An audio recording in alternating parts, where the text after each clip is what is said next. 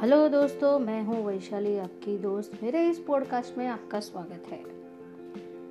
हमें हमेशा ये कंप्लेंट रहती है कि हमारे आसपास के लोग जो है, वो मतलब हम अच्छे हैं, बाकी लोग ऐसे हैं, वैसे है, किसी को अपना पार्टनर अच्छा नहीं लगता, किसी को अपने लॉज अच्छे नहीं लगते, किसी को अपने फ्रेंड्स के साथ में प्रॉब्लम होती है। कुल मिला के हमारा ये मानना रहता है कि हमारे आसपास जो भी लोग हैं, वो सारे के सारे तिले मिले हैं।